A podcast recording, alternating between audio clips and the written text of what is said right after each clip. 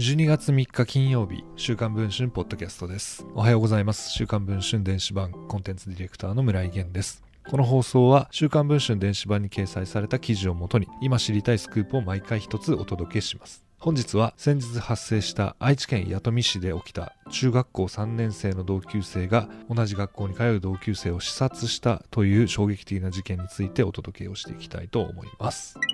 11月14日、愛知県弥富市の中学校で3年生の伊藤柚月さんが同級生に視察され亡くなりました。殺人容疑で逮捕されたのは伊藤さんの同級生の A。A は伊藤さんを殺害した理由を今の生活がどうでもよくなったというふうに供述をしています。一体2人の間に何があったのでしょうか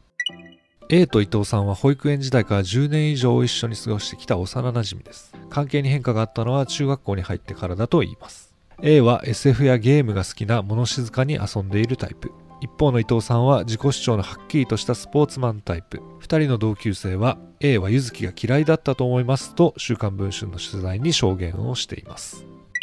逮捕後、A は犯行に至る経緯を明かす中で伊藤さんが立候補した生徒会の役員選挙のことを挙げています A は伊藤さんに頼まれてこの役員選挙で伊藤さんの推薦責任者を務めたといいますこの出来事が A が犯行に至る一つのきっかけではないかというふうに見られていますさらに警察の調べに対して A は事件の約10日前に殺害を考えましたというふうに供述をしています10日前に一体何があったのか週刊文春が取材を進めると事件の10日前には2人が通う中学校の修学旅行があったそうです。そしてこの修学旅行中に A の身に起きたある一件が犯行に至る分岐点となったようです。また、今回の動機の解明にあたり最大の焦点となっているのがいじめの存在です。実は今年2月、この中学校がアンケートを行ったところ、A がいじめられたことがあるという項目に丸をつけていたことが分かりました。自由記入欄には伊藤さんから強制的に生徒会選挙の仕事をやらされていたなどと不満が綴られていたそうです。しかしその後、担任の教師が A に状況を尋ねると大丈夫ですというふうに回答していたそうです。その後一転して犯行に至った背景には一体何があったのでしょうか？公務員の一家に育ち、本を読むのが好きだったという A。一体伊藤君にどのような思いを抱き犯行に及んだのでしょうか？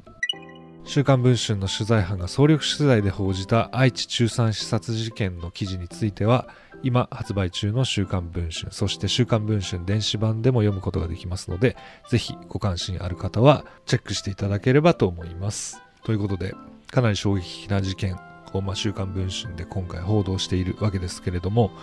まあ、あとね、4ヶ月も経てば、もう中学3年生卒業して別の道に行くというタイミングで、この悲劇が起きてしまいました。週刊文春の取材班は事件の発生直後から現場に入り、入念な取材をし、今回の記事の執筆に至っています。どこよりも詳しい内容となっておりますので、ぜひ皆さんチェックをしていただければ嬉しいなと思います。それでは本日の週刊文春ポッドキャスト、これにて終わりたいと思います。またお会いできればと思います。週刊文春村井源でした。